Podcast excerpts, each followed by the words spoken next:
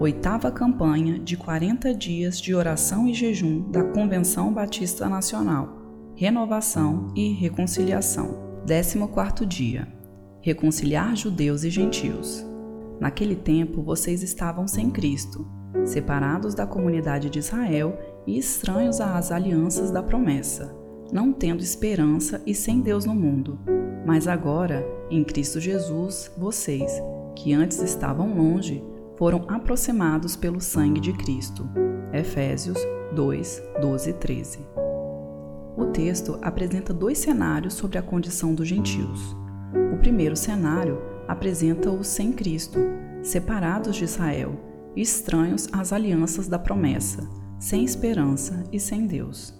O novo cenário mostra uma mudança maravilhosa e poderosa, por intermédio do sangue de Cristo, a reconciliação, culminando na formação de uma família especial entre judeus e gentios.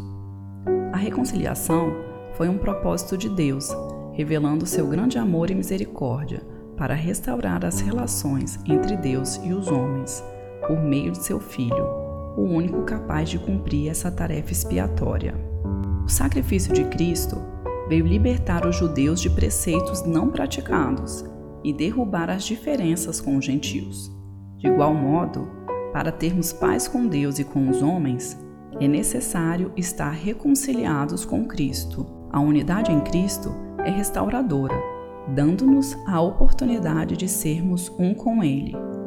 Todas as bênçãos espirituais e nossa unidade provém de Cristo e esse propósito continua.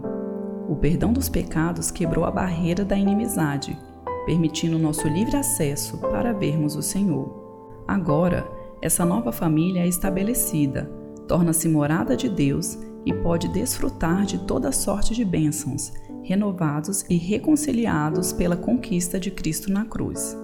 Que cada um de nós possa se abrigar em Deus, obedecê-lo e honrá-lo com suas vidas, para partilhar e compartilhar a vida de Cristo Jesus, que reconcilia em si todos os homens.